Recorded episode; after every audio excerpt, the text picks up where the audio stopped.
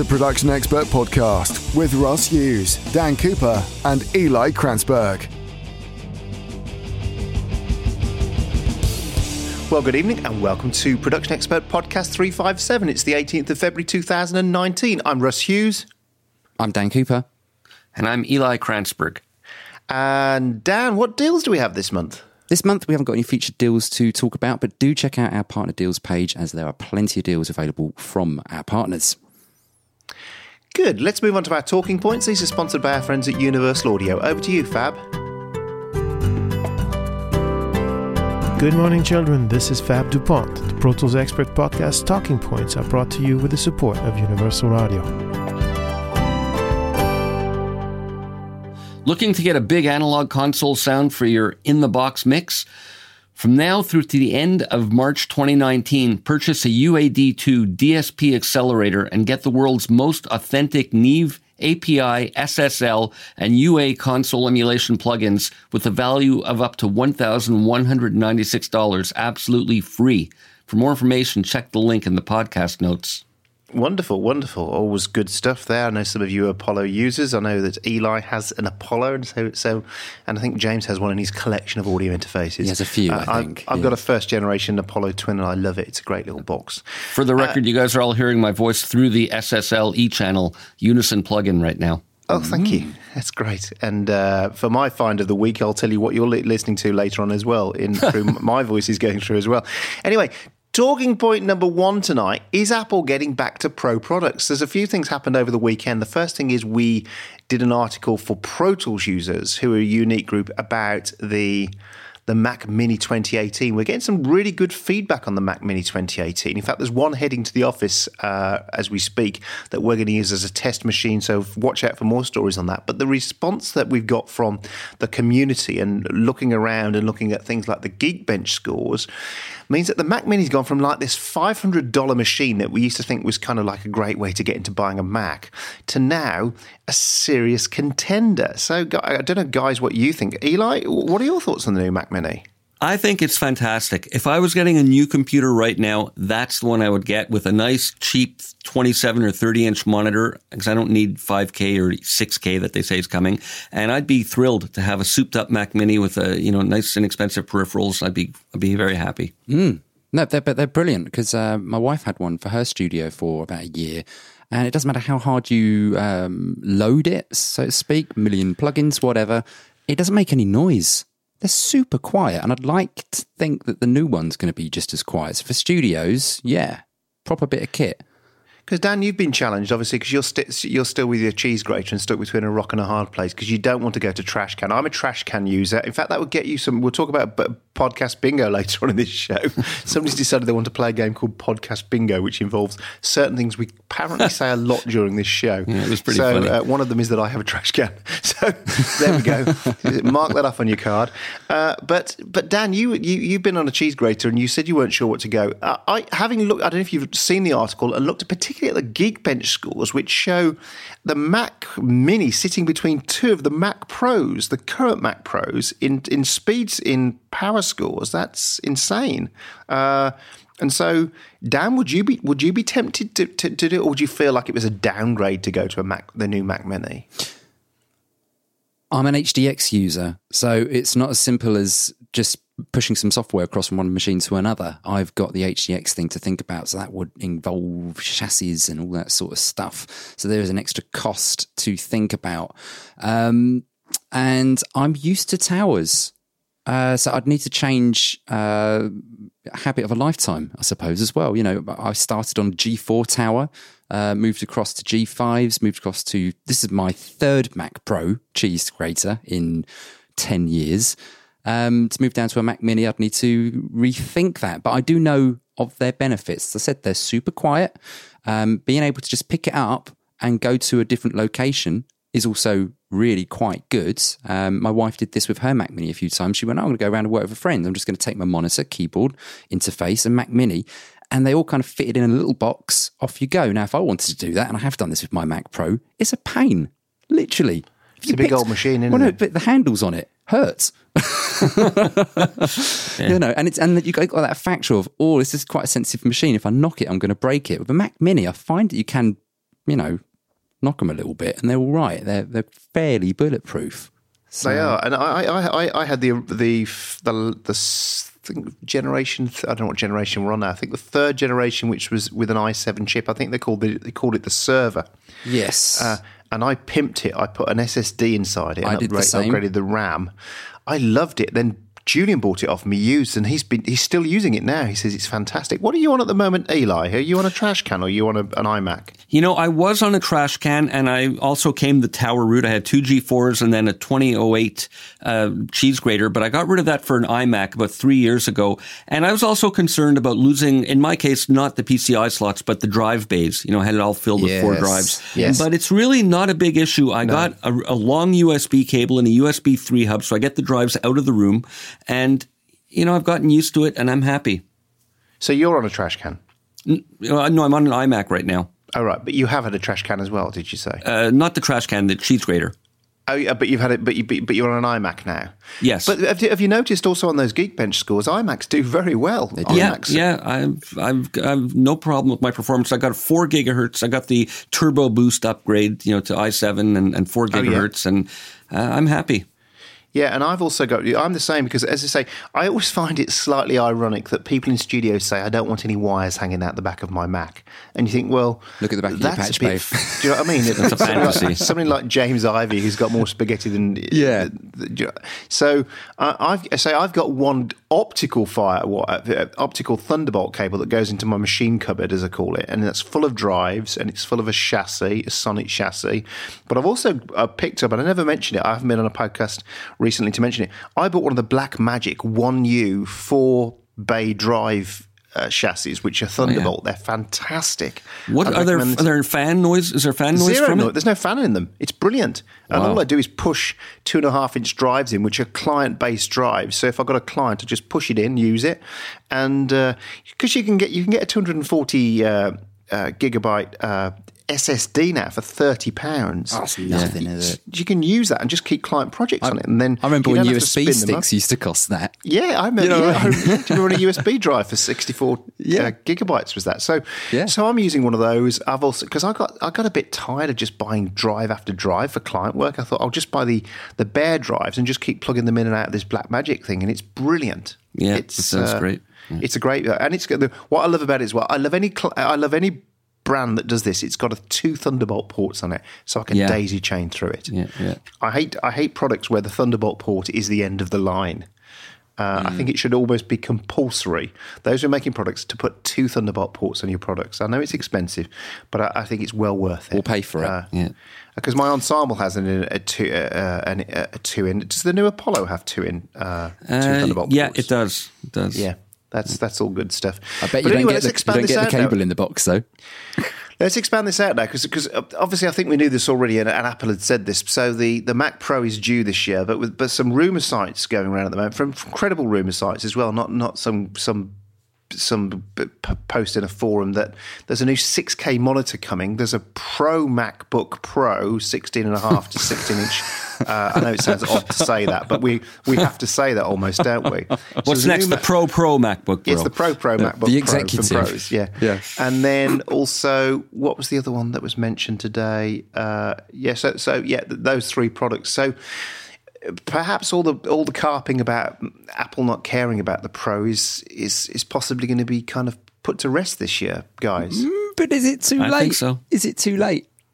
I don't think it. Well, is it too late? Because because the question Look that at our go. I saw somebody who put a comment on on, on the, the, the, the Mac Mini story saying, "Oh, uh, this is running faster than my Mac Pro trash can," and I wish it. Oh, and I feel kind of like ripped off. And I don't feel ripped off. I've had my trash can for five years, and it's paid for itself many times over. So, and if you look between the cheese grater and the release and the trash can release, not the point upgrades of the cheese grater, but the cheese grater, that was six years.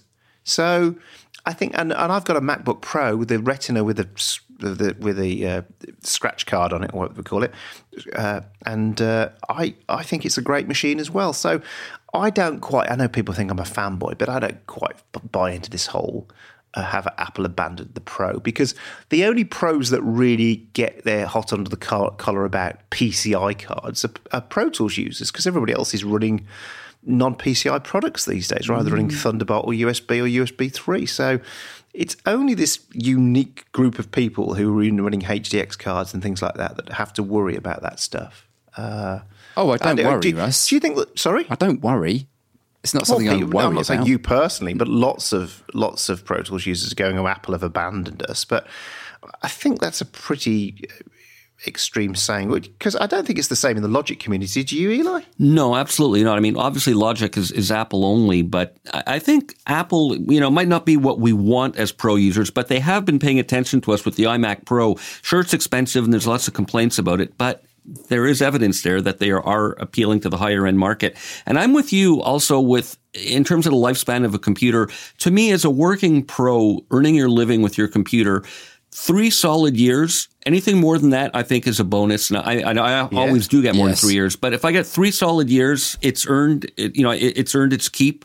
And I'm, anything beyond that is a bonus. And I'm in my fourth year now with my iMac. I'm happy if I have to or want to change it in a, six months or a year. I'm not certainly not going to be unhappy with its performance. Well, somebody once got got hot under the collar when I said this in an article, but I will say it again that my Mac Pro has paid for itself uh, over a hundred times over. Yeah, mine That's too. what I mean. My, yeah, yeah. Do you know what I mean? It's it's when you do the maths, that's that's insane. And it's four years here. Basically, we dep- we do straight line depreciation on our books of twenty five percent a year. So after four years, it owes me nothing anyway. Right. So now it's wor- I'm using it for free almost in terms of accounting. yeah. Uh, so, so I've done well. And, and let's let's not knock it. How how old's your cheese grater now, Dan? It must be getting on for eight years old. Well, it's, I bought a refurb, didn't I? And this refurb, 12 core, 64 gigs of RAM, PCIe uh, flash memory, so that's super quick. Pick that Yep. up for a thousand pounds. Thousand pounds, really great value for money. 2009. It's a 2009 machine, so it's, it's 10, years, old, that machine. Yeah, but I bought this. It's got a year warranty, so it's a refurb with one year warranty. And in my books, that year bridges the uh, the old machine that I had that my wife now uses um, to my next system. So I wasn't going to wait around for the whole oh what's happening with the new Mac thing, and I wasn't going to invest in Windows. Um, but I wanted to give myself another year of work to think about it, and this was a great option. Thousand pounds, that's a good amount of money with warranty. So if this goes wrong, it goes back to them. They fix it. They send it back to me. No problem. And I've got a spare machine I can get working with again, my old one. And in a year's time, when that's up, I will be looking at new computers again. Yeah, So- but coming back to the original point, for some people, the Mac Mini may be enough now. Uh, for those that were waiting Yeah. out for the new Mac Pro, Maybe. I don't because let's be honest, that new Mac Pro is not going to be cheap. Yeah. No, no, if it's not. anybody's thinking that Apple are going to deliver a modular Mac for three thousand dollars, I would Uh-uh. quickly move along. Yeah, absolutely not. I was talking to someone else about this. Um, uh, 'cause I do some teaching in a school now, and someone went, "Yeah, I'm really looking forward to the next Mac." And I went, "How much do you think it's going to cost?" Well, it can't be too different from what they're charging now. I went, think again, double Yeah. it, Yeah. triple it, probably. It's going to be big, you know. And you know, we also we don't know for sure what they mean by modular, but if history is anything to go by, I mean, Apple is not known for you know really uh, opening their system up to to easily swapping parts around. So, To be you know, fair, though, I've heard a rumor that they've teamed up with IKEA on the Mac Pro, and you get it in a box and you build it yourself. No, I mean uh, by modular, uh, you know, it'd be a, a fantasy would be great. You snap on a thing, and all of a sudden you got a chassis for four bays. You know, snap on a, another thing, and you got like a you know USB hub and a Thunderbolt hub, and Yeah. uh, and you know, but I don't think and it's let's and, and- and let's remember that and let's remember Apple don't go backwards. So to make um to make a computer that's like the standard tower computer these days is like is is so retrograde and so ten Yeah. years ago. Yeah. That I don't if anybody's expecting that kind of thing from Apple, think again. They've not gonna I happen. can't imagine for one minute they'd do that. But you know, a lot of pro, most pro users need lots of drive space. You know, and that's the thing you can't get with these scaled down models. You get one internal drive, Yeah. but we all need multiple drives, multiple big drives. So that's a real need. But we all hook them off the back these days, don't we? That's the point. Yeah. They're all Yeah. hanging off on USB or or because USB three is, is. I've done tests. I've got USB. I've got one drive that can run USB three or Thunderbolt, and it's the same speed, which whichever way I use it. Yeah, I use all my externals are on a, a USB three port, and uh, you Yeah. know, I have no Do you know what? Super fast. I think I think a lot of this modular talk with the new Mac Pro will be something similar to what we saw. I don't know, ten years ago with the Mac Mini, um, and you saw a lot of third parties making. Uh, hard drives that were pretty much exactly the same dimensions as a Mac Mini, so you Yeah, could stack, I'm with stack you on them that. I think that's I what think it's happens. that I think kind you- of thing. It's going to be like a, almost like a Lego Mac, where you'll get Yeah. the basics. You get the basic chassis, then you'll be able to bolt on another drive that sits Yeah, under it. you And don't stack them, the- they're the optical drive maybe. Well, that's really old, but you know No, what I'm. won't You know, but you know what I mean. It's that kind of Yeah, expandability that's stackable. Um, And, and uh, they've always been about elegance as well. So it will be a Yeah. very, uh, if it, even if it's modular, it won't be like kind of uh, get your screwdriver out of time. It'll be really, really yeah, well executed. Child's play, easy, poof, Yeah. done. Yeah. Let's move on to, to uh, competitions.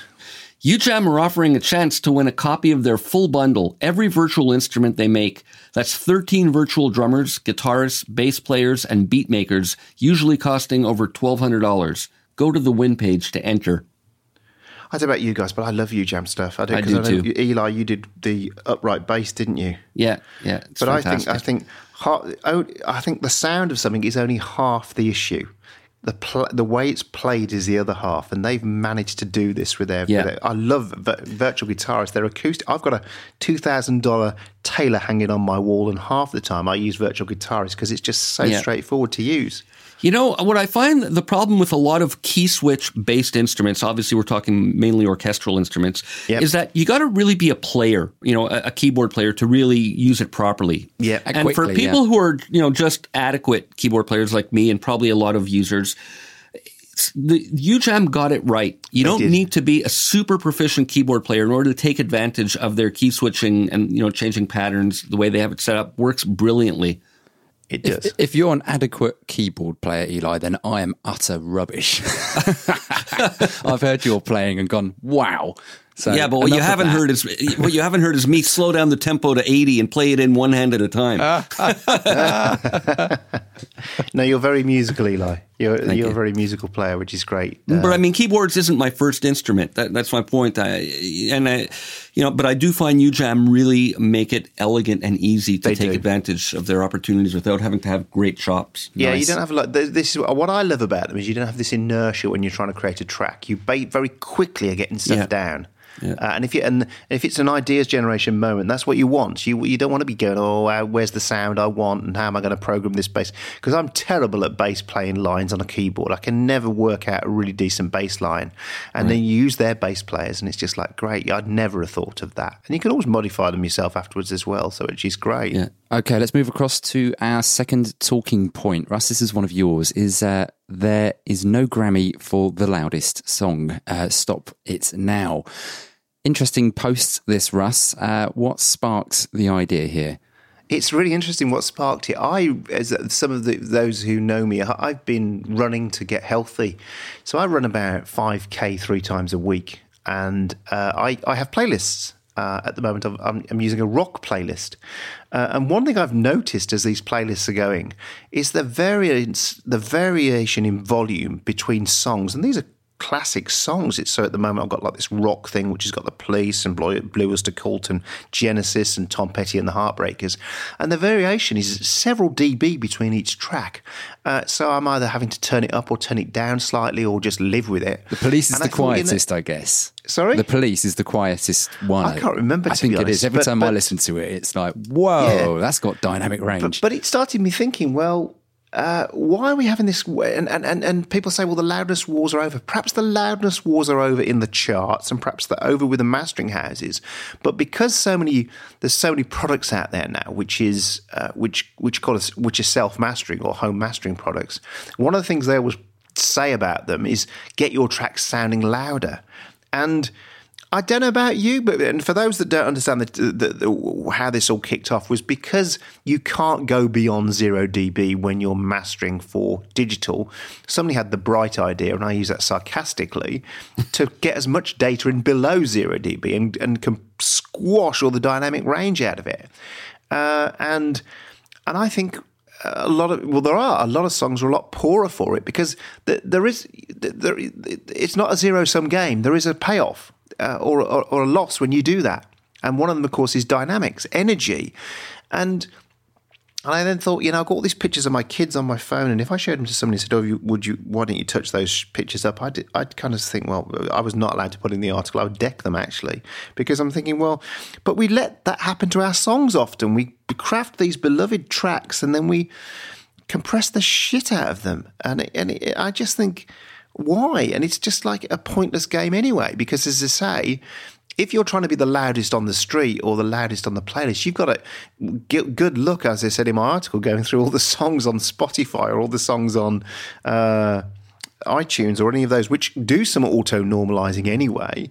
Uh, it's it's. I just think if you, I, I don't know. I just don't think we should do it. I think we should let our songs breathe. And if the biggest problem somebody has in life is they have to turn the volume up and down now and again, then uh, can I swap my life with yours? I think the the thing is that a lot of people do the limiting uh, and they, they look at the wrong sort of meters.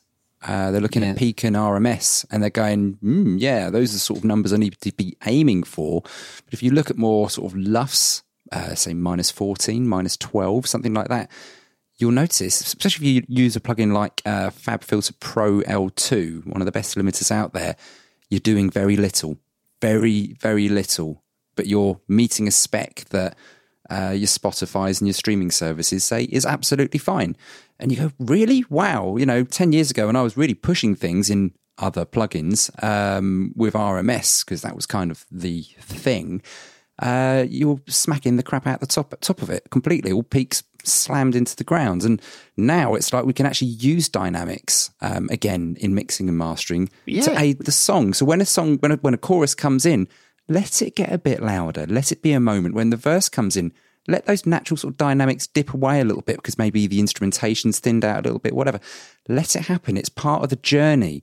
Whereas before, when we were really over compressing things, we lost that. That was gone.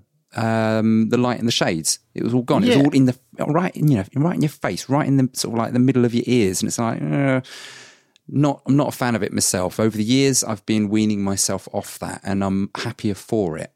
Absolutely. Because you, know, you do a I- lot of jazz stuff, don't you? So, so I'm Yeah, guessing it- you, you want the breathing to happen in a Yeah, song, absolutely. It's funny I, it's, that we're talking about this now because just the past week and a half or so, I've been working. I've had a client here, a singer, doing a CD of, of cover tunes and mostly MIDI accompaniment with some live guitar. And I, he wanted me to do the quote unquote mastering, which you know, I, I, I you know, I, You know, I, I get it. I, I put that in my article. Most of us can't do it. Yeah, I mean, I, I told him, you know, I said, uh, anyway, but the point is he wanted me to do it. It's not a super big budget thing. And I was wrestling with how high to, to master it. And then, you know, Dan, you're talking about LUFS metering. Even that, there's, you know, instant and average. Yeah, yeah, you know, yeah, yeah. how quickly do you measure it? And, and what made it more complex for me is this guy's physically printing CDs, which, you know, tolerate a higher level than the streaming services.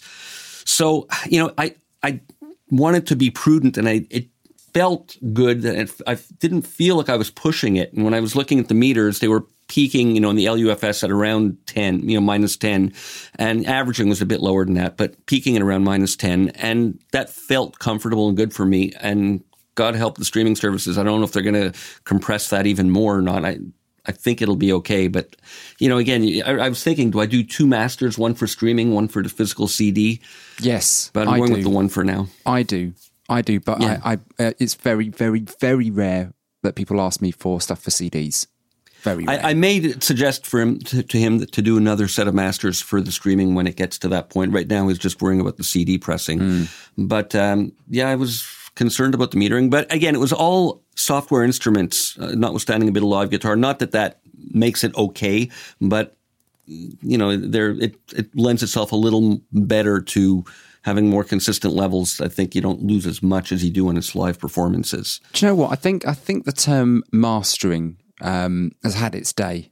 Uh, I, I actually don't like the term. I say it much like sound engineers. Again, I don't like that term um, for for people that are working in their home studios. You're not a sound engineer. Um, sound engineers of old really, really knew their shit when it came to audio, and I don't think a lot of us sort of do these days because it's so computer based. Um, mastering, I think it's the same sort of thing. We're not mastering things. You know, guys that did mastering in Abbey Road and were putting things to vinyl and all that sort of stuff, they knew the craft inside out. You know, they lived and breathed it. Um, true, true masters of mastering. None of us are that. It, um, Plugins like I'm, I'm not going to name them, but you know the all-in-one plugin sort of things. They give us the impression that we're mastering engineers, uh, like like DAWs give us the impression that we're sound engineers. Stop it! Um, why why don't we not just re rephrase it? We're we're kind of finalizing, we're delivering music, we're taking it from mix and very quickly. Uh, we're taking it from from let's say Pro Tools or Logic um, into a streaming um, environment. So it's we're delivering mix. Uh, and if we stop calling it mastering, maybe we'll look at it differently. Um, we would focus more on the mix because that's that's what it's all about. You spend more time on the mix, you spend very little on quote unquote mastering. We're actually delivering music from one place to another.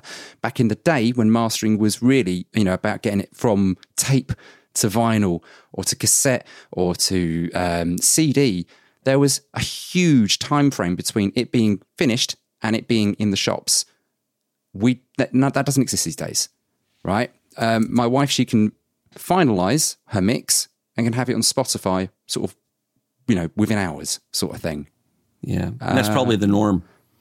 Yeah, But here's the point, and I say it in my article, and I say it every time: is the most important thing about getting mastering done is a second set of ears on your tracks. Yeah. Do you know what I mean? And, it, and I'm sitting here in, in, with some of the best speak, well, probably the best speakers around right now, which are the Kii Threes, and and I can trust them. But I it's not just about that, isn't it? And, the, and the, the great thing, if you ever go to a mastering engineer, I used a guy called I used to use a guy called Dennis Blackham who'd done everybody, and he's retired now. Uh, but just going in and then he'd, he'd take my tracks and he'd hand them back to me. I thought, I, I, it sounds like a different track. It sounds like a different mix because he'd listened to it again and he had the experience of how tracks would translate on different systems and things like that. And you, the, the last thing it was about was loudness. It was about just giving those songs the, the shape that I may have missed in my monitoring setup. And so, and the, again, the line I use in the article is that you can self master, but you can also cut your hair yourself. But I'd never recommend you do it because I'd rather somebody get around the back of my head and see what I can't see. Uh, and I think for me, that's the big thing. And I have mastered stuff I've mixed as well for people who haven't got the budget. But but that's uh, I think one of the big things is to get some say to get a second set of ears on it that go, yeah, well actually that bass is a bit bit bit bit bumpy or or the top end's a bit harsh and stuff and and and I, I think that's important uh, in our sort of like one one person operations that we all run these days. It's almost more essential than ever. I think what I was getting to before, in it kind of trying to guide you to before Eli, is because you do quite a lot of jazz stuff. Uh, I think Steve Gadd's won a, an award this year because he's Yeah. for the recording of his new album. Yeah. And I Yeah. bet that's full of dynamics. I bet that's. I haven't heard that one yet, but you know, it's funny. I was just listening on Amazon Music to "Light as a Feather" and um, and Spanish Heart from Chick Corea. Oh, yeah. and it was it was really quiet. I mean, you know, compared to to you know other tracks I was listening to, and I had to turn up the volume. Again, no big deal, but I did know you know these are albums from from 30, 40 years ago, but they, they were they were very quiet. Yeah, I think Steve Gadd's just won a Grammy for his latest album, hasn't he? Well, can't yeah, he's remember one of my favorite drummers. I got to check it out. I have tickets to see him at the Montreal Jazz Festival. In a what- few No, have you? Yeah, yeah. He's incredible. Him and I've I've seen Vinnie Colaiuta, who's the other Yeah, guy yeah. who uh, uh, uh, who is incredible as well. But Steve, I'm, I'm sure Steve Gadd's new album. I'll have to find out what it is afterwards. Has just won an award for for for, for something like most dynamic track or something. Yeah, I'm going to have to uh, make it a point to go listen to it. You're right. But, you know, I think Dan brought up an interesting point. It's almost like we need another term to use because, Russ, what you're saying obviously is totally valid. But the reality is, most of us nowadays are in our small one person operations turning over completed mixes, however you, whatever term you want to use for that. And that just is the reality. Is it mastering? I, it, it's the new, you know, it's the, new, mastering. it- It's it's a form of mastering, but it's it's not it's not mastering as it once was, and that's the yeah, idea it's not being like what you sold. describe, Russ, and and and they're two, No, I it's think, not. separate things. You know, they're Yeah. two, and they're both. But in I think today it's it's rarer to get a bigger budget thing where it is going to go to a separate mastering engineer. Maybe we need a new term. I tell you what, I was teaching this the other day. As I said earlier, I'm I'm doing some work at a school. Um, I haven't actually aired this before, but um, I'm I'm doing one day a week teaching at my old stomping ground, the Brit School, uh, which is an honour. Um, absolute honour to go back to the place where I learnt and teach in the same studio where I learned. It's absolutely amazing. Um, but I was teaching the kids. Uh, we did a, a long session, a four-hour session on mastering, and I wanted to get their sort of thoughts out uh, and their their opinions on on the subject because these guys are songwriters. They record and mix their own stuff. Super talented, these guys. Bloody Yeah. hell, absolutely, I was blown away. Um, so we start talking about mastering, just saying, "Come on, what's your sort of go to chops? What do you do? Uh, how do you think about it? How do you approach it? How do you do it?" Um, and what I noticed was they use far too many. It's not the Brit School. These are the guys, you know, the students in their own studios. They're using far too many processes, and I took them down to the, the what we call the mastering studio at the other end, uh, where there was a Focusrite Red Three compressor and a beautiful old Sontec uh, mastering equalizer. It's about 10 grand's worth. I said, all we're going to do is master your songs using EQ and compression. Nothing else, no silly wideners, no limiting, you know, none of this. Um, all these tools that have been sold to us as though they're integral mastering things. And they kind of gave me a bit of a funny look like, really? Is that it? I went, no, seriously. Not only are we not going to use plugins, we're going to use our hands and real outboard gear, and that's it. My word, the room was just alight with um, with attention and excitement, and they were using their own mixes. They're like, "Wow!" I said, "All you've done is knock three dB roughly off that mix." With the compressor and a little bit of air in the top ends, and you could do a bypass. And I was pushing it in and out. The volume was very, very uh, uh, not not different really at all because uh, we had the makeup gain. But they were blown away by it. I went, that's pretty much it. That's pretty much all you need to do to your mixes. If your mix is so- solid, mastering really is not that big a deal. Uh, something that James said to me ages ago, and it's really stuck with me. Can't remember who told it to him. Um, it was track like there's no mix.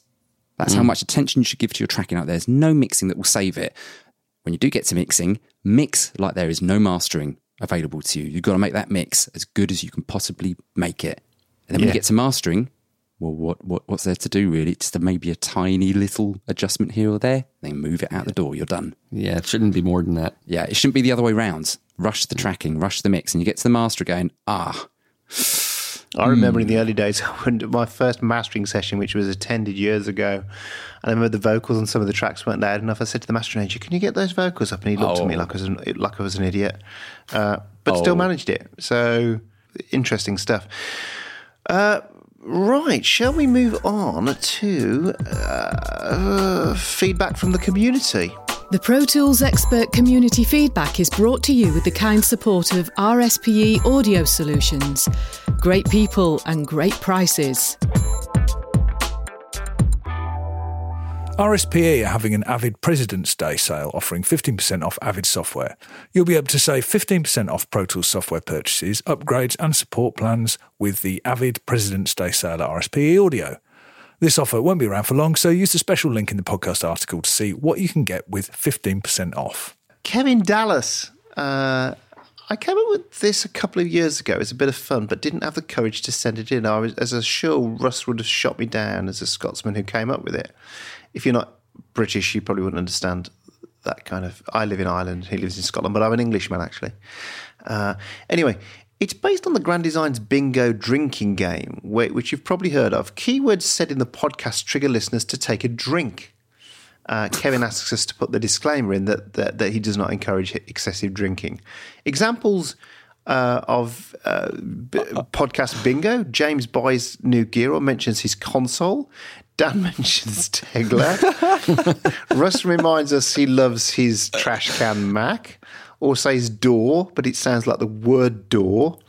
Uh, what, what else, how else would you say? DAW? That sounds stupid. Yeah. Mike says back in day or mentions RX. Julian mentions audio over IP or Dante or tells us that students always break or steal equipment. and Alan mentions the Neve DS, DFC. I don't know whether we should get a card made that you can download off the site yeah. and you could do podcast bingo every week. Uh, I think that could be quite quite a, quite a good game, couldn't it? Yeah. Uh, well, I, obviously, I've said trash can about 10 times tonight. But well, so. We've just spoke about mastering for the last 20 minutes and I didn't mention Tegeler. you did not, actually. But as I say, based upon me saying trash can and uh, several times, most half of the listeners would be absolutely on their backs by yeah. now. Another few months of this and we'll, we'll see what my thing's going to be. yeah, we will as you get known on the, sh- on the show. There will be something, you'll probably, probably will mention of jazz and stuff like that. Anyway, let's go to some questions from the community. Yes, John Milton has been in touch. Hi, guys. I watched a YouTube video uh, that rusted on Pro Tools and Vienna Ensemble Pro 5. At present, I'm running Omnisphere 5 through Pro Tools 10, but I, I tried to do the, uh, the latest upgrade. I found that the latest upgrade will only work in 64 bit. Could you let me know if it's possible to use it through Vienna Pro? Uh, if so, how? Just to let you know, I'm old school and old, so be gentle. Kindest regards. Russ, can you help out here? Yes, it should work because Vienna, Vienna Ensemble Pro basically runs as a slave device to Pro Tools. What happens is you insert a, a, a plugin instance of it, and then it, then you have this separate kind of uh, uh, GUI that's got like all the channels of Vienna, and you can insert any plugin you want, including VIs, and there's some videos, and it works. I think you can download a demo to try it yourself. Yeah. Uh, the question though is, I think the Vienna Ensemble Pro 32-bit version. If you open that, it won't open in, in, in the current OSs. And if you open the 64-bit, can you host? I think you can. I think you can cross the streams. Yeah, I think okay. I think I'm quite sure you can. Uh, double check. Uh, speak to the guys at Vienna. They're good people. Uh, So so. Of course, to be honest, I don't know what machine you have at the moment, but but it sounds because you're running an older machine uh, that it's pretty. Uh, uh, it might be underpowered anyway. So what you could also do is buy a used Mac Mini. Let's go back there again. That's a newer Mac Mini, but not the latest generation, uh, like a 2017 Mac Mini, and then over over Ethernet, you could run Vienna Ensemble Pro 5 on the second machine and there's zero lag. It's amazing. And so you could basically have a 64 bit machine running all your instruments via VEP, and you could then open them in Pro Tools 10. Hmm. Possibly. Yeah. But double check that. So I think you're right, Eli. Will he? Uh, it looks like I'm reading his question again. It looks like his issues with Omnisphere because Pro Tools 10 won't host 64-bit. That's correct. Okay, so if you run the 64, so if he, so he wants to wants to run Omnisphere and the new Omnisphere, which is two, it's not version five, um, is is only 64-bit. Can he run that inside a 64-bit Vienna Ensemble Pro? And then then we'll- plumb it back in through Pro Tools. Yeah, I'm not sure about that. I'm not sure. Check with the guys at VEP5 at Vienna Ensemble. Yeah. Uh, I think it's probable, but just check if it's possible. Cool. Right, Eli, I think this one's for you uh, from Ashley Hill. Hi there. Uh, I am Pro Tools and Studio One for Pro user. Maybe not then. Um, uh, Pro Tools for six years, basic. Uh, Studio One's for scratching the surface. Uh, our band guitarist uses Studio One, so I'm trying to use both to facilitate better project interchange. As, Ruff, uh, as Russ explained in his tutorial, VocAlign uh, is so easy, it's a breeze in Pro Tools with uh, via Audio Suite. The same from my limited experience can't be said for Studio One. I'm trying to grasp uh, the flow yeah, in Studio One and struggling even after watching videos online. Obviously, it's now ARA, but sometimes it appears grayed out in the audio window, sometimes not. Some say drag the insert to track, some say right click, and I don't want to select a whole track, just segments of a chorus, for example. Uh, and to do uh, the same way as in Pro Tools, could you please describe to me how to, in the most current version of Studio One, to use VocAlign to align small phrases, etc., of audio, uh, as similarly to Pro Tools or as efficient as it is possible in Studio One? Um, pretty please, or could you point me in the direction of an up to date video? Uh, even the Synchro Arts manual uh, seems a bit confusing and uh, not up to date. Most likely not. Uh, I love the look and general workflow of Studio One, but still find Pro Tools much easier to edit audio and MIDI in, and keep finding myself having to go back there to edit. Whereas I'd like to be able to accomplish the same task as efficiently as possible in Studio One. Many thanks for your time and consideration. Russ, this may be for you as well. Uh, Eli, do you want to go first, or shall I go first? Yeah, no, I've never used VocAlign. but, Okay, uh, let me tell you how it works. Basically, if you've got the ARA pl- if you've got the ARA version, which you which needs to be the VST3 version because that's what's powering ARA. Uh, was t- first thing you want to do is you want to chop up your audio on the timeline, uh, so you've got it in different segments, and then all you need to do is press the Alt key and drag VocAlign on top of the piece of audio you want to use as the. In fact, you could drop. You can even better. You can drag it on the two bits of audio you want to align, and it will do it. It's as simple as that. Just drag and drop it onto the audio, and it will work. And then just press play, and it will work. It's really simple. There's a video by Marcus showing this. I'm sure there is. We'll, we'll, we'll, we'll dig it out after the show, but it, it's so simple with ARA now uh, in Studio One. As I say, what you want to do first is just chop up your audio on the timeline. And, and I'd recommend doing that anyway when you're building a song uh, rather than having just big strips of audio like a tape. Uh, is just just cut the, the, between the two points that you want to do this this this uh, this alignment on, and then hold the Alt key down and drag it onto the audio, and it will, uh, with the VocAlign uh, ARA version, which is a VST3 plugin, drag and drop it on, and it will do it on the timeline.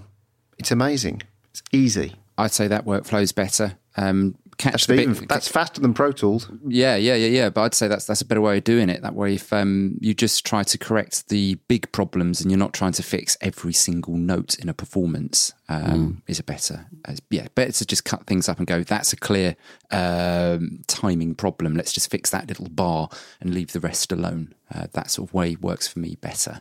Dino Senak, uh, Pro Tools 12 missing audio files. I have the missing audio files window pop up every time I open my session, but it's because I had deleted several tracks I wasn't wasn't going to use. So I've saved my session hoping to get rid of it, but it still pops up, and I have even deleted the files from the clips list and from my computer. The files are no longer in my system, but it still says missing audio files. What can I do? That's an interesting one. So it's loading up Pro Tools and it's complaining that it can't find audio files. So you must have some tracks still in your session uh, that look uh, light blue, sort of thing. That that's where the original clips are, and that is looking for the audio files in your project folder.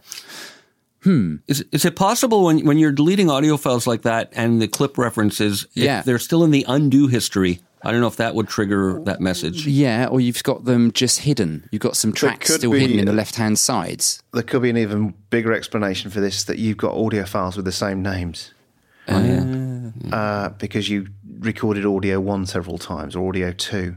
And also, of course, have you got hidden tracks on the left hand side? If you Yeah, open yes, the I'm tracks saying- dialog, make sure that you haven't got tracks that are hidden but not deleted. Mm. Because even though they're hidden, hid- hidden, they uh, Pro Tools still thinks they're they're part of the, the, the part of the song. Yeah, yeah, Yeah. I reckon it's that. I reckon It it's seems that. the most likely explanation. The other the, the the workaround, if you're fed up of this happening, is to open a brand new session and import session data, import all the tracks to the new song, so they come into the timeline, and then save that session. Yeah, and that or- new session will do it. or file save copy as but before you do that sorry um, shift click all the tracks in the session file save copy as uh, and then selected tracks only i believe that's i can't look at it because i've got Pro Oh, is that another way of doing it? yeah it's Yeah. another way of doing it and that'll just make a copy of your whole session based on the uh, highlighted tracks that you've got in the session that should do it as well Uh, interesting one. This is iPhone. So, uh, Eli, I don't know if you've come across this yet. Re- Re- Reese Britnell. I've recently got the iPhone X, and of course, everything is asking me to update my, my Mac to Mojave from El Capitan. Will this affect my Pro Tools 11? Uh, well, first, that's the first part of the question. Will it affect his Pro Tools 11? Dan, if so, so the first part of the question: Does he? He doesn't have to update to Mojave, does he, Eli? Uh, well, I don't have an iPhone X, but uh, it's probably prompting him to upgrade for compatibility with the iOS. I'm, I'm thinking. yeah, yeah. I've got an iPhone X, but and and uh, i've never had i've never had to force my uh, upgrade No. on os only itunes so that's an interesting Yeah. one straight there that that i've never experienced my mac saying i'm sorry you can't use your phone uh, with this version of os that i've never experienced that so Yeah, it's probably just uh, to be honest, Apple slightly better than Microsoft because apparently Microsoft actually do it behind your back without you knowing on on the, on the new versions of the Microsoft OS. But but Apple often asks me to update my OS and I just ignore it. yeah, me Uh, too. if you're getting that, a quick trick is if you press down the alt. If you're if you see the three lines in the top of the top of the right hand side of uh, of Mac OS, that's the notification sc- uh, uh, window. If you press the Alt key and click on it, it mutes it. And I have mine muted all the time. Otherwise, I would never get any work done. yeah, especially when I'm doing videos, I have to mute it. And that was a great tip I think I got from Julian in one of the articles about a year or two ago, Julian or James, and it was a great tip. Yeah. Just option clicking it. Yeah. So I, my Mac's always asking me to update uh, stuff, but but I tend to ignore it because, and especially on this one, if I'm if I'm frank with you, Reese, I think your install of your DAW is far more important than your iPhone. Yeah. Uh, so. Uh, yeah, I, in fact, I don't even plug my iPhone into my Mac anymore because it's all done in the cloud. So uh, ignore it. Turn off. Use the Alt click on the top three right hand side uh, lines, and that will stop the notifications anyway. Uh, uh, and so the second part of the question, Dan, is I is he eligible this. for a 2018 upgrade uh, upgrade No, from 11? Will this affect my Pro Tools 11? So he's he's working on Pro Tools yes, it 11. will. Right. Wow. Yeah, it Whoa. won't work on Mojave, right? It won't, Tools it's Eleven. not qualified for Mojave. No. No. Wow, whoa, whoa, whoa, hold on a minute. What was the ver- it was um what was the version before High Sierra? Sierra. Before no, before Sierra then. What was that one? Um Mountain Goat? Which no, was that was a long time ago. Mavericks? I don't know. I've lost the plot. I think it Um, was Ma- Oh, no, Yosemite. Yosemite. That's the one. That's the Yeah. one. Yeah. Um it Pro Tools 11 works on that because it's working on my wife's machine. It's not qualified to. It shouldn't work, but it does. Just to let you know. That's the most uh, up to date version of 11. So I think that was 11 point something something 3, whatever it was. It works. So Where's El Capitan in it? Was El Capitan pre Pre. Mojave? That was pre Yosemite. Was, a, Pre, that was a yeah, while I'm ago. trying- yeah. Uh, So it sounds like this guy would be tempting fate to try and run Pro Tools 11 on Mojave. I think it will work. Um, I don't. think There's no reason for it not to work. It might mm, have some problems, but to be honest, uh, it's a rock solid system on my wife's machine. She's um, yeah, said to me, yes, it is that one. Yeah, yeah, yeah. yeah. It's fine. Yeah, so here we go. It's it, so just a little bit of uh, just a, for for, uh, for those who'd like the history lesson. It was Mac OS X, uh, OS 10. Let's be clear here. It's not OS X. It's OS 10. Okay. OS 10 public beta, cheetah, puma, jaguar, Wow. panther, tiger, leopard, snow leopard, lion, mountain lion, mavericks, Yosemite, El Capitan, Sierra, High Sierra, Mojave. Thank you. There we go. You're welcome. Well done. Or in, in words of Mike, that should be on board in bingo, Majavi. Isn't it? Uh, so is he eligible for an upgrade to Pro Tools 2018? No. he's I, it's yeah. about as yeah. No, I, don't- I think that's about as likely as him being Pope. Uh, perhaps if you are the Pope, welcome to the show. But no, I don't think. Yeah, I, I All right, think, shall I move on to the next question? yeah, you can if you wish. From David Byrne. Hi there. I'm a Pro Great Tools. band tw- you ran, Dave, in the eighties. I loved Talking Heads. Oh, you know him. Um, I'm a Pro Tools 12 user on Windows 10 PC. I'm just wondering if you could help me with one query I have regarding MIDI input volume. I understand there are lots of ways, change velocity, etc., to alter the velocity of MIDI notes once they are performed or written into Pro Tools. But what I am wondering is, is there a way to set the MIDI volume before you write or perform a piece with a MIDI keyboard? I use an M-Audio Keystation 88. I cannot set the input volume on my MIDI keyboard to set a velocity as far as I know. I just set the volume up to the max, otherwise the volume is too low. But when I perform, say, a piano piece, the keyboard is touch sensitive. I want it to be touch sensitive, but I'm finding that unless I'm hitting the harder notes very hard, the lighter notes the light, the lighter hit notes are very low when they come into Pro Tools, around 30 to 40 for the low notes and 60 to 80 for the high notes. This level of sensitivity just doesn't sound very good. So once it records in, I go into quantize and I set the volume range between, let's say, 85 to 100 for its sensitivity range, which just sounds better. But what I want to know is, is there a way to do this before performing the piece, which would save me a lot of time overall later? Any help would be brilliant. Thanks so much. Well, I think, first of all, he's conflating volume with velocity. He just keeps using Correct. the terms interchangeably. Correct. I agree. Um, you know, I, I, I, there's a couple answers to this. I, I, I don't think in Pro Tools that there's a way to scale incoming velocities before they hit the sequencer. I know Logic can do it. You can set it up to scale the velocities coming in. Um, on his M Audio Keystation 88, can he in there somehow scale the velocity curve so he gets the response more to what he wants? I don't think the M Audio Keystation 88 has that functionality. I could be wrong, but I don't think so. So uh, you guys are the Pro Tools guys, but is there any way to affect incoming velocities before they arrive at the sequencer? Can I say, I think this is a cag-handed way of trying to fix a problem. The real issue is that he hasn't got his velocity curve set right in his MIDI Yeah. keyboard. Yeah. Would you agree?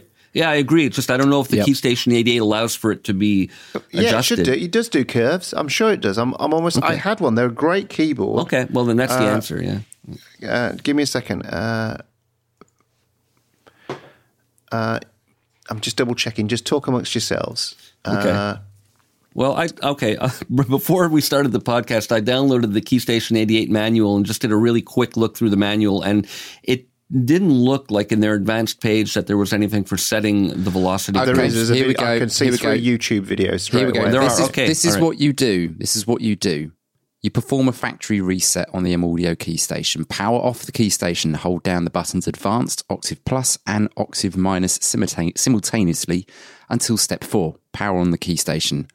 Number four, release all three buttons. Give that a try. See if that, because sometimes you can get hardware that just gets a little bit confused. Factory Yeah. reset all the bloody way. It- He might nine- just not like the velocity curve, though. It might not be, you know, to his touch, like to his liking. There should be a way to adjust. sounds, it. but at the moment he's got a, he's basically got what sounds like the inverse of an exponential velocity curve, which basically it's very sensitive. So it's like super quiet or super loud, and yeah. all the cur- so so if you looked at it on a scale, the curve would go basically in inside the line if it was a straight line going up the middle. What you want to try and do first is get the straight line going from the x to the y axis, or you might want to get it so it's it's bubbling over that axis if that makes sense. I'm not very being very descriptive here, but you can set the curves in that keyboard. Uh, Okay. And that would be the best thing. In answer to your second question, Eli, uh, I think real time MIDI properties should allow that to happen. okay. Uh, I'm just there must be videos from way back. Uh, My understanding of real time MIDI properties is that it sort of puts it in a non destructive way. It imprints those values on the captured region in a way that can be undone, but I don't know if it'll actually do it on, in, you know, as you're playing it in. I'd be surprised if it That's did. That's correct. That's what it's doing. Uh, uh, it, but it only does timing, duration. Oh, it does. It does velocity. I would try using the re. I haven't used it for so long, but I'd try using the real time properties, uh, and then you hit the velocity option, and you've got a percentage. If you tried the dynamics, that's what it's asking you for. You could take that to fifty percent. So that's halving the dynamic range, and that might help. Uh, I could do an experiment, but I'm in the middle of a podcast. But that might work. Uh, but it might not. So uh, you'd have to double check. I'm just looking at old articles that I wrote about this. Five Pro Tools MIDI features worth knowing about. One of them is real time MIDI properties. There's also the MIDI filter uh, built into Pro Tools, but I think that's more about stopping CC data going through and things like that Yeah. uh, which is which is uh, interesting. So we kind of got a consensus on the team here that the real thing you should do is try and fix the velocity curves on your keyboard rather than try and basically you're basically fixing it in the mix to put it finely. Uh, whereas what you want to do is fix the touch sensitivity on your keyboard. Download the manual. Keystation 88. There's a couple of videos on YouTube that show you how to set it as well, uh, and uh, or or play out play Fa- out. factory reset. That would just Yeah. put it back to normal and then go yeah, from try there. factory reset first. Yeah. I'll do it. Yeah. The Pro Tools Expert podcast is created using Source Connect Now from Source Elements. Register now for your free account at now.source-elements.com. If you've ever tried to do interviews over the internet with apps like Skype, you'll know how uh, how hit and miss the audio quality and connection can be. Even on a good day, it isn't really good enough for a long form interview. We now use Source Connect Now, which offers ISDN equivalent quality audio using a Chrome browser. No software to install. To get your free account, follow the link in the podcast notes. Let's get on to our find of the week. And uh, Eli, what are yours? Well, first thing is, you know, Russ, uh, this ties into you a bit because you inspired me, you know, with all your your posts on social media about the way you've been taking care of yourself. Ever since I got back from them, I made a vow, and every morning when I get up now, I used to, you know, eat breakfast and come to my computer and start doing my work. I do 25 minutes on the exercise bike, do my stretching exercises, then I do 25 minutes on a practice pad, you know, just to get my keep my hands in shape on drums. And my find of the week is a little iOS metronome app, and it's called, not surprisingly, Metronome. Wow. Because I was looking for something to use on my iPad just to, you know, have next to my practice pad. The nag screen is a bit of a drag for the in-app purchases, but, you know, once you click those away, it's cheerful and easy to use and, and, and, and it works great. So that's my find of the week, a little metronome app called Metronome for iOS devices, which I use every day now, practicing on my practice pad. And my second find of the day, which I don't know if I should mention this on the podcast because it might be over by the time this is heard tomorrow, but Waves has a great President's Day special where they have a fantastic, well, they have a whole bunch of deals, but the one that appeals to me is on their CLA compressors. They got the three of them bundled together for $59 US, which is great value. And I know, Dan, you're a big fan of them. And yeah. every time I see you use them, I, I think I got to get those. I got to get them. But $59 yeah. for all three. That's a steal. That is, that is a good yeah. value. Hopefully the deal will still be on tomorrow when people are listening to this. Yeah. Uh, Dan, what about you? Uh, I've been doing my bargain hunting again. Um, you know me, I love a I love a good deal, and uh, yeah, deal. um, Dan's, Dan's deals, deals, Dan's deals. Um, yeah, I've I've been desperate to uh, increase the I/O count in my Pro Tools HD rig for a while. Um, been looking through so many different options, getting rid of HDX, expanding HDX, getting RedNet, all sorts of things, all sorts of things quite a lot of those options were quite expensive just for getting another eight into Pro Tools. Um, but I found a solution uh, last week, if not just yeah, week and a half ago. Um, I found a used Greyface Avid IO that were that's still being sold for about three thousand pounds new. I got this for under a thousand pounds used. Couldn't believe it. Couldn't believe it. So bought that uh, and on James's recommendation, even though James didn't tell me to buy it, uh, just because I've watched plenty of his reviews, uh, an Audient 880. I think you've got one, haven't you, Russ? Uh, yeah, I have. They're fantastic product. I am recording through it as we speak. It is absolutely brilliant for drum recording. My God, that impedance switch thing. That's that. Is, whoa. That's really, really special. So yeah, uh, I got that used as well. Um, 800 quid new, 400 quid eBay. Have it. So not bad. How much on eBay? 400 quid. I'm just trying to find out. I'm going to put, I'm going to have to put my torch on because I'm in the studio and I can't read the blinking name on my gear. It is an 880, yeah. Yeah. It's, it's fantastic. Absolutely uh, brilliant. Yeah, which is good. Mm, no, really cool. I, have got an article on this next week uh, talking about this sort of stuff. Uh, keep your eyes peeled for that on Pro Tools Expert. Russ, what's your find of the week? My find of the week is, is you may remember that about six, uh, probably 12 months ago now, uh, Apogee uh, revealed that inside some of their interfaces was secret DSP that they'd never told anybody about and they were going to unlock it. Uh, and uh, last the the DSP version of their their plugins they've been showing off for about the last 12 months uh, the FX Rack beta arrived in my inbox and I've installed it. And what you're listening to tonight is me listen, playing is talking through an SM uh, my uh, my uh, Shure SM7 uh, through one of their equalizers and one of their compressors and it's really good. It's brilliant and it's really clever. And if I then use the native version in my DAW, it copies across all the. It just jumps. It just jumps between the two without any thinking. It's really clever. Uh, so, yeah, very good. It's, it's and it's free. Uh, I've just downloaded it and use. I'm using it on my, my track, and I think they're going to be releasing more. There's some Pultecs built into it. There's a, an, an LA2A version, stuff like that. So, it's really good, and uh, it's it's given my interface a new lease of life. Yeah, to have digital effects, DSP. So zero latency. It's, it's just brilliant. I'm, I'm and really it's great you can you can print those effects as you're recording. From well, that's what I'm doing. Yeah, I'm effectively yeah. using it like a board. Yeah, which is it's fantastic. Nice, nice. Yeah. Anyway, on that uh, free bombshell, uh, it's good night from me. It's good night from me. And good night from me. Good night.